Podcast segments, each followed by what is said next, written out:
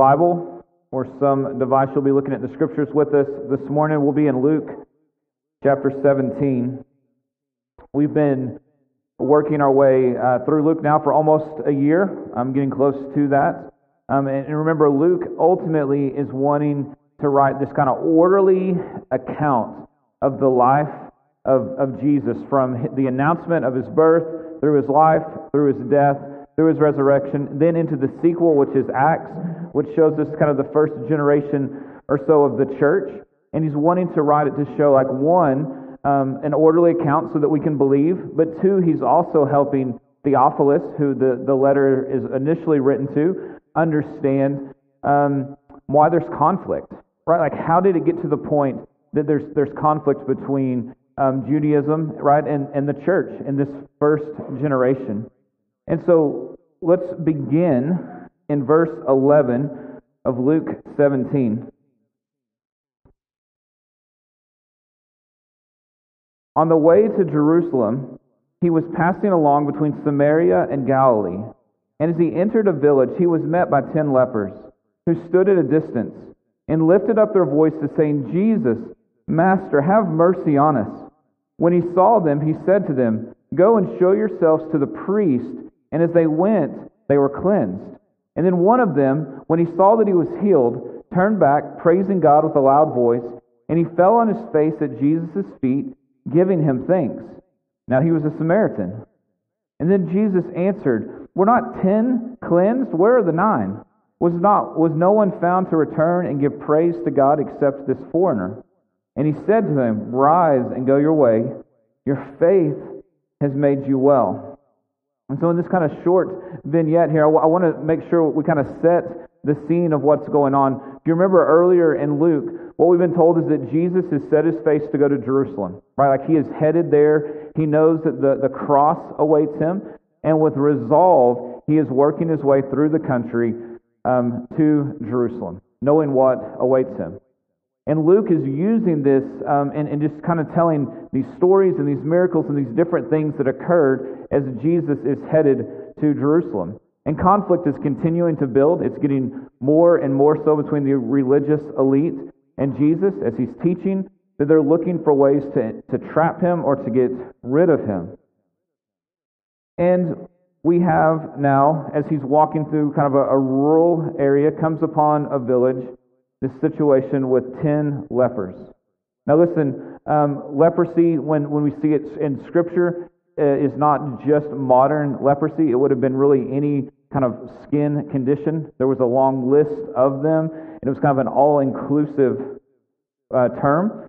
But we see in Leviticus in the Old Testament, in chapter 13, in verse 45 and 46, says, The leprous person who has the disease shall wear torn clothes let the hair of his head hang loose, shall cover his upper lip, and cry out, Unclean, unclean.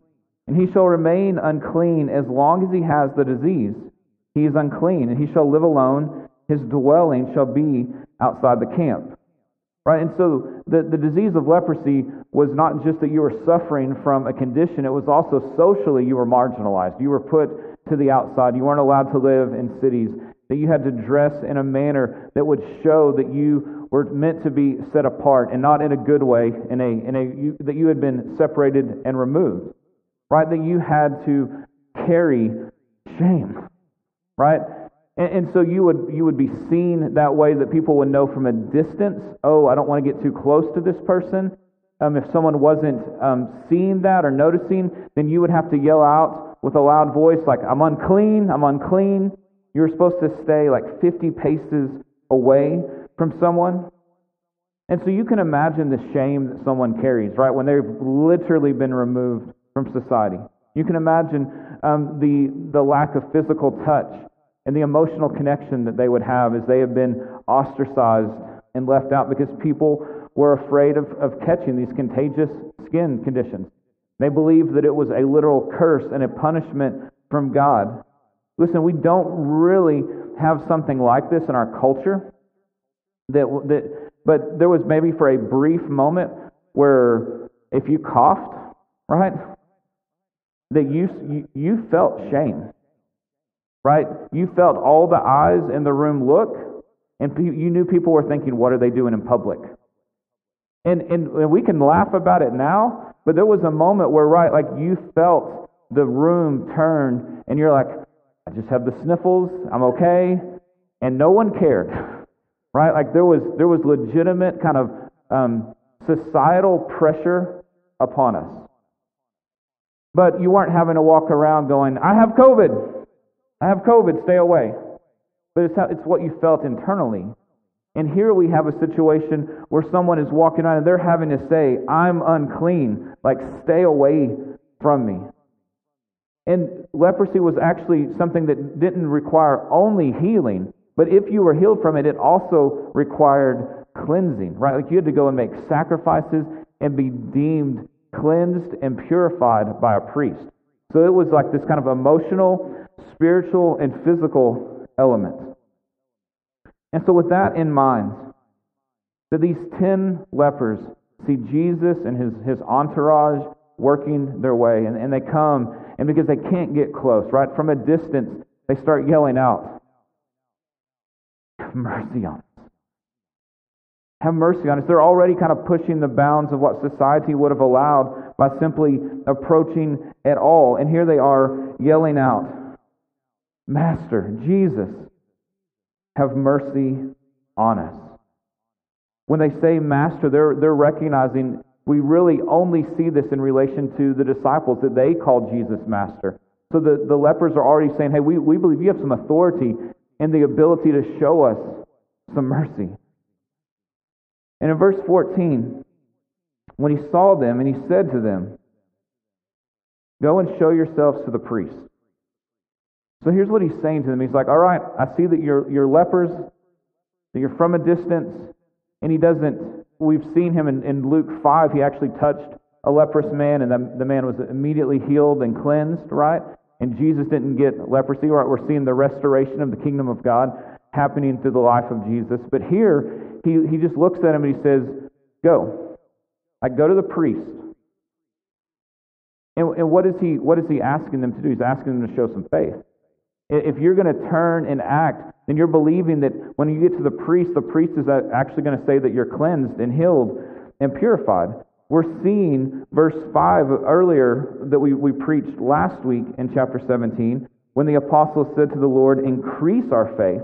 And he says, You only have to have a little bit. You only have to have a little to see God do tremendous things. He's actually kind of illustrating this for us here when he tells them, Go to the priest. Like, go and find that you're going to be restored and healed and cleansed, and you'll be back in society. And so they act upon this and they go. And look at the end of verse 14. And as they went, they were cleansed. Right? So you can imagine them hurrying. Maybe they were hurrying. Maybe they're like, I don't know that he did what he said he would do. Like, you can imagine the conversation. But as they're headed to the priest, um, probably going, okay, if I get there and I'm not cleansed, I'm not going in. Like, they're probably having these conversations. And they look down and they realize they're healed. And nine of them continue on. And they continue on because they're, they're, you can imagine now they are running ahead because they're anxious to be restored to society. Right? They're like, I can't wait to show people and to tell people, and I want to be back a part of the world that I belong to. But one of them notices that he's cleansed. Verse 15. And when he saw that he was healed, he turned back and he praised God with a loud voice. Like he's like, he did it. And he goes back to Jesus. And he falls right, and shows reverence, he falls at his feet, right, and he's worshiping and he's thanking him and he's praising him with a loud voice. And Jesus answered, We're not ten cleansed, like he's talking to the, his disciples now. Where are the other nine? Right? He's asking these kind of rhetorical questions. We'll come back to that in a moment. But first, I want us just to kind of spend some time with this idea of the marginalized here. Because he, he lets us know this guy was actually a foreigner and he had leprosy. He's marginalized in multiple ways. Like, what hope, what mercy, what good news is Jesus revealing to us here in Luke? And I want to remind us that he in Luke chapter 4, quoted from Isaiah 61. This is Luke 4, verse 18 and following. And he said, The Spirit of the Lord is upon me, because he's anointed me to proclaim good news to the poor. He has sent me to proclaim liberty to the captives, the recovering of sight to the blind, to set at liberty those who are oppressed, and to proclaim the year of the Lord's favor. And so, all throughout Luke, we're seeing these, these stories, these miracles sprinkled in that is showing that what Jesus has claimed to be able to do from Isaiah 61, these promises, this hope of God, that he's doing it. Like that he is bringing sight and healing and hope and freedom to all peoples. The character of God is on display that even as he knows that he is headed to the cross, even as he is in open conflict, right, with the religious elite, that he is still stopping to see people. He's seeing them and he's meeting their needs and he's providing mercy and grace and healing and hope. And so this morning for us, as we think about those of us that have shame and have guilt, right, as you think through the things that have done that in your life, maybe failures in school and business and relationships, maybe it's been broken relationships. Maybe it's been abuse that has been done to you or abuse that you have acted out on others. Your words that have not been kind. Areas where you have been selfish, where you've abandoned your responsibility, where you have worshiped and sought out things other than the holy God who has rescued us. With sexual sin, right? Like, as you think through your life and the things this morning that would make you feel shame or would make you feel guilt or would make you feel marginalized, or maybe it's things that others have put on you, right? It's your, it's your economic um, strata, right? It's your skin, it's your ethnicity. Right? It's things that you have felt like others have put on you and placed shame on you. Right? That we can begin to imagine ourselves as the lepers here needing mercy and needing hope and needing rescue. Knowing that the standard of a holy God is perfection and we have not met that. That we are needing mercy. One of the things that a leper would have been called was the living dead right? Like as even because it looked like their skin was decaying and de- decomposing, and sometimes they're even losing limbs or digits, right? They would have been this idea of like they're the living dead. They're they're seeing where we're all we can see where we're all headed. Paul writes to the church in Ephesus. This is Ephesians chapter 2. And he writes this in verse 1. And you, speaking to the church, were dead in the trespasses and sins in which you, in which you once walked. You followed the course of this world, following the prince of the power of the air, the spirit that is now at work in the sons of disobedience, among whom we all once lived in the passions of our flesh, carrying out the desires of the body and the mind, and were by nature children of wrath like the rest of mankind. What Paul is saying is listen, all of us have had shame. All of us have had guilt. No one is apart from that. And that we were dead in those things. And so, as a leper was the living dead, walking, right, being separated out, seeing the pollution and the, and the, the effect of, of sickness. Paul says, actually, church, that was simply a picture of what's going on in you. That our sin has polluted us that we are by nature children of wrath, deserving the wrath and the punishment of God because He's holy and we're not. And that we are marked by sin and we are the living dead, headed towards separation with God, apart from Him, right? Damned, waiting for rescue and mercy. That there is a greater separation than even a leper being removed from their community, is that we are separated from the holy God that we belong to, right? that we need, and we have no way to get back to Him. We have a greater pollution with sin than leprosy. We have a greater separation than being removed from our community. We have been removed from the presence of God, from the nearness of God, from having a path back to Him. And so Peter writes, this is 1 Peter chapter 3, verse 18. And so Christ suffered once for sins, the righteous for the unrighteous, that he might bring us to God, being put to death in the flesh, but made alive in the spirit. Right? That God has suffered, that Jesus has suffered once for all. Right? The righteous, the, the righteous one on behalf of the unrighteous. The, the well one on behalf of the sick one. The living one on behalf of the dead in sin ones. This is the hope and the beauty of the gospel that where Jesus is headed, even in this story, is to the cross, right? Where he will be put to death, where he will be have shame heaped upon him, betrayal heaped upon him, violence heaped upon him, right? There will be physical pain and there will also be spitting and name calling and these things like stripping him, putting shame and violence and difficulty upon him. Right? It, it is a, it's a picture of what our sin is actually deserving of. pain, shame, separation, and death. It's what a leper's life looked like. It's what Jesus' um, kind of faux trial and crucifixion looked like. And it's because of our sin, of our living deadness, of the pollution that is within us. And we are the ones crying out now, God, have mercy on us. Have mercy. And we have found that Jesus is that mercy, that he has come to do what we could not do to bring us back to the Father. And so when we see here in verse 15, then one of them, when he saw that he was healed, he turned back. This is a, a picture of faith that he's saying, This is where I was going, and now I'm going this way. I'm going back to Jesus. He is the source of all of this, He is the hope. He is my rescue. It's not religious works, it's him. And he goes back and he falls on his face and he, he gives reverence to him. Because Jesus was the source of his hope, of his healing, of his rescue. And I want you to see the beauty of this picture. As the leper first sees Jesus, he is at a distance going, Unclean. But, Master, have mercy on me. What does he do here? Then one of them, when he saw that he was healed, turned back, praising God with a loud voice. And look at verse 16. And he fell on his face where? At Jesus' feet. The, the separation was gone.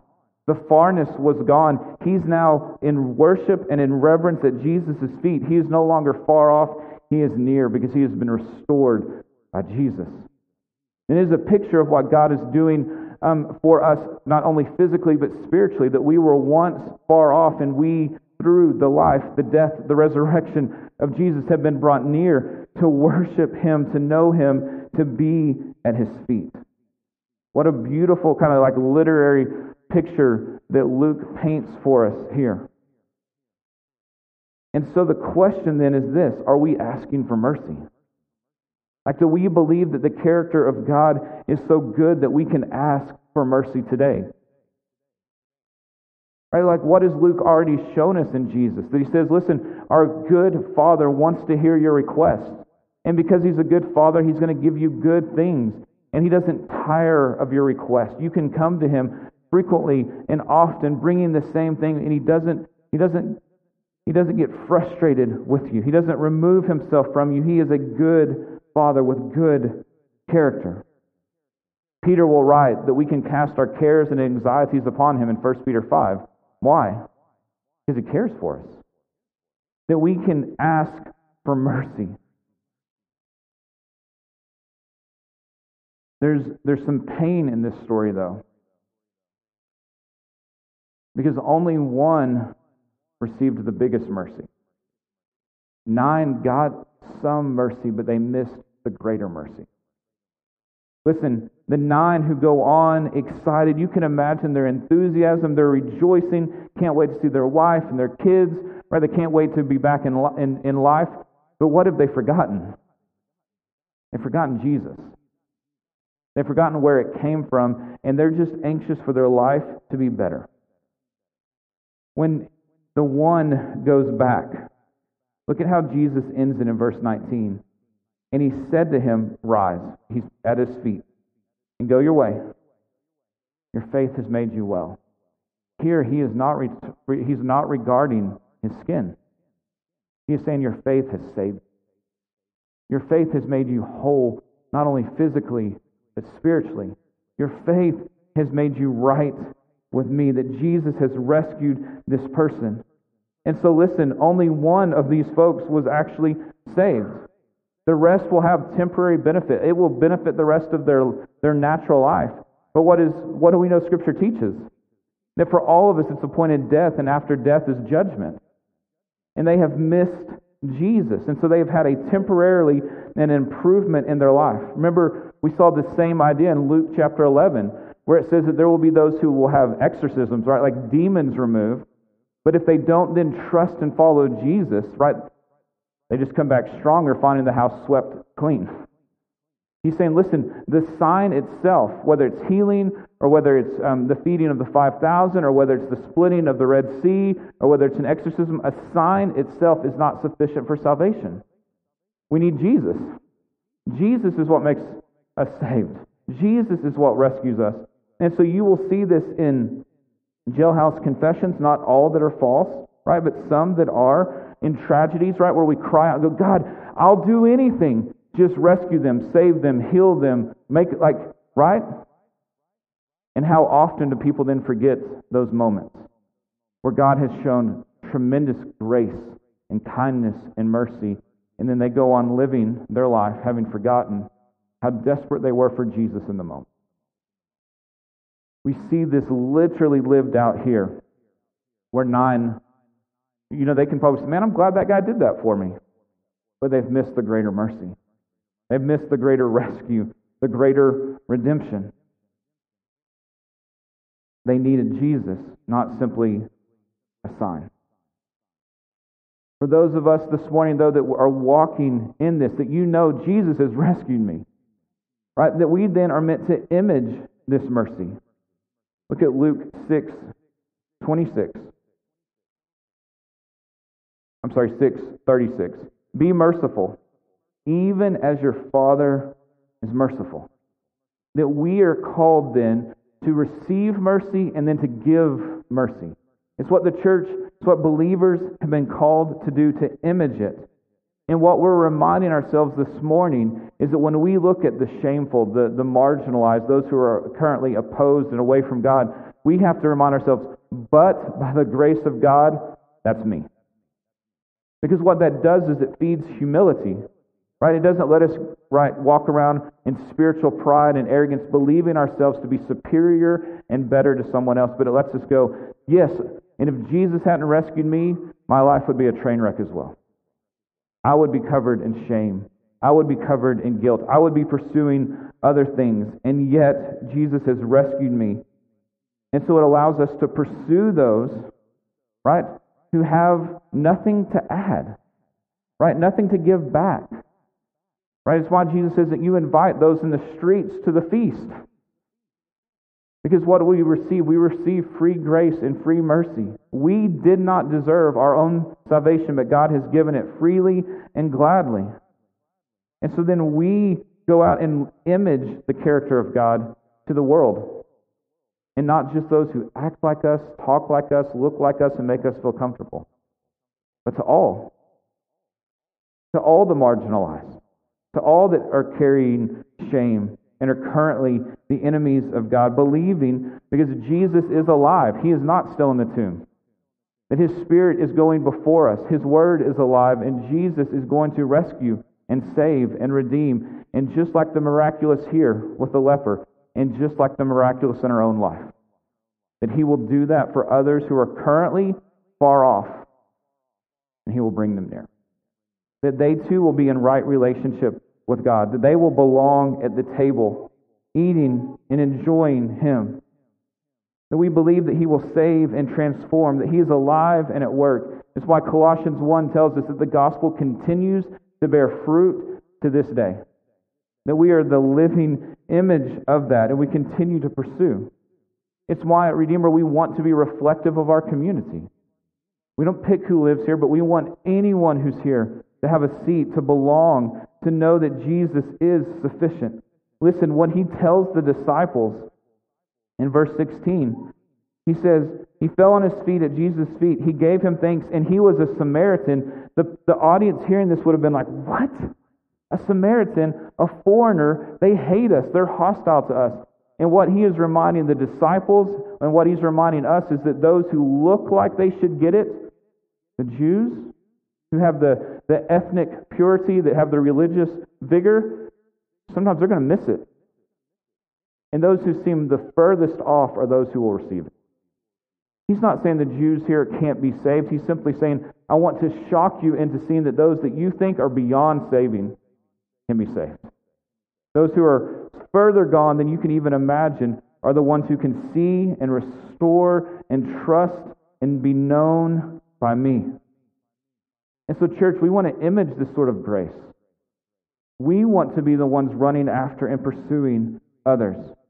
He is challenging the Jews' privileged position here in Jesus and saying, You can miss it. Don't miss it. Don't miss it. Don't be far off. Be near. Like, let's live out this kingdom ethic.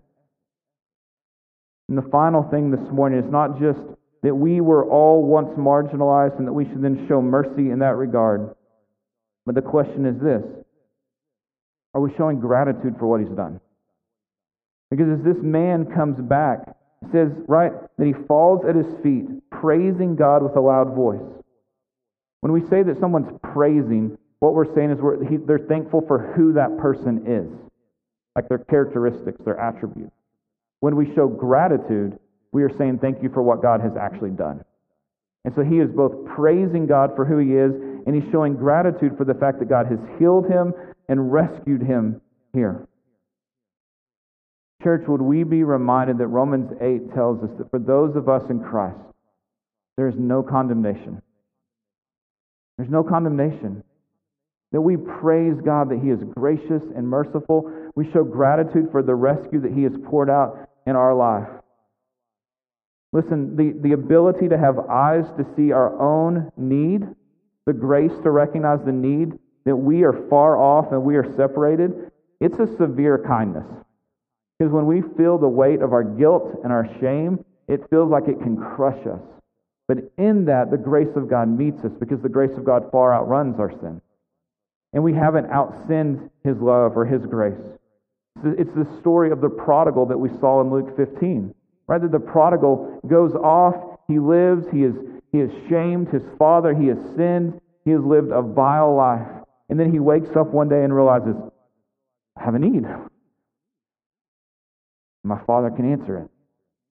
And he goes back willing to simply be a servant. And yet the father sees him and runs out after him, embracing him, weeping. Right? His grace outruns the son's sin. He brings him back in. And so this morning, right, your sin has not outrun the ability of God to save you, to rescue you, to pour out grace upon you. And so often when we begin to think of our shame or our guilt, we can be, try to push those thoughts to the side because we don't want to be overwhelmed by them. But in seeing them and seeing our need is actually when God can then say, and it's forgiven. It's done. It is finished. I have put it to death, and you are mine. Be near, trust, and follow me. Church, would we be a people who would have eyes to see all the ways that God is at work around us? That we would be a grateful people. That we would slow down and consider what's going on around us and voice gratitude, write gratitude, share gratitude.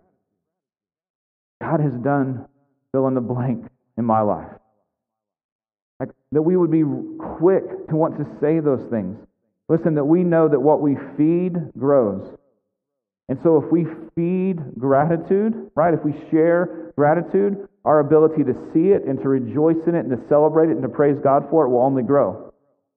And when we begin to get crotchety, what's he done for me lately? We begin to look like Pharisees. Right? We begin to think that we're superior to others. That if they would only be more like us, they wouldn't be so far from God. And yet, that doesn't reveal the heart of God at all.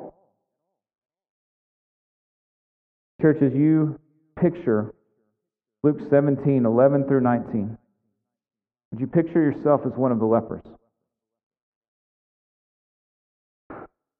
I'm far from you. I have a desperate need. Have mercy on me. And when He pours that mercy out on you, that you would be the one that would run back in gratitude, saying, God, thank you for who you are and what you've done.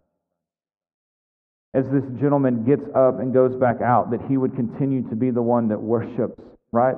And shows gratitude and praise for what God has done. We could spend countless hours sharing what God has done in this room alone. Would we be known for that? How God has rescued us individually, how God continues to pour out mercy, how God has removed shame and guilt, how God has been kind, and how God continues to pursue and to rescue. He is worthy of our whole lives. That the, trajectory of our lives would change and that we would lay down the things that we currently long for and pursue and say, no, no, no, I want Him. I want more of Him. And that we would do it in our marriages, in our parenting, we would do it in our finances, we would do it in our work spaces, we would do it in our hobbies, that, that we would say, what we want is Him. What we want is more of Him. Because He is worthy, because look at what He has done. So, church, as we enter a time of worship through song, there'll be an opportunity for you to come back and to visit with someone, to pray with someone. Um, but maybe even before you stand to sing this morning, would you practice gratitude and allow the Spirit to, to bring to mind something that you just want to say, Jesus, thank you that you have done this for me, and fill in that blank that we would, that we would say it to someone this afternoon. That we would begin to write lists and allow that to just, listen, if, if the goal was to write down 10, the goal was write down 100, if the goal was write down 1,000, we, we could do it. Even each of our individual lives. We just have to be able to look for it and to give the praise to where it belongs to Jesus. Let's pray.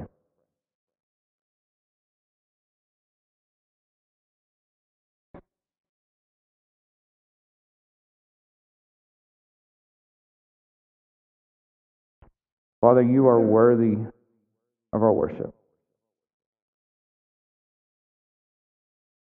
So would we be a people who are glad to give it?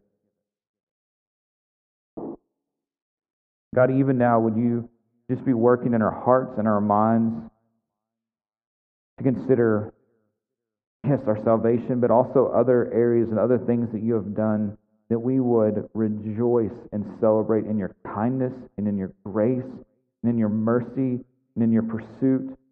God, that you have put to open shame the enemy, that you have removed our shame, that you have removed our guilt at great cost to yourself. And that we would be glad to worship at your feet. And that we would be glad to speak of what you've done. And that we would be glad to be your your character image in the marginalized, and the shame, in the in, in the shamed, and those who are far off from you now. That we would run hard after them, pointing them to where we have found grace, hope, rescue. That we would be humble servants, and that you would be pleased with our worship. In Jesus' name, amen.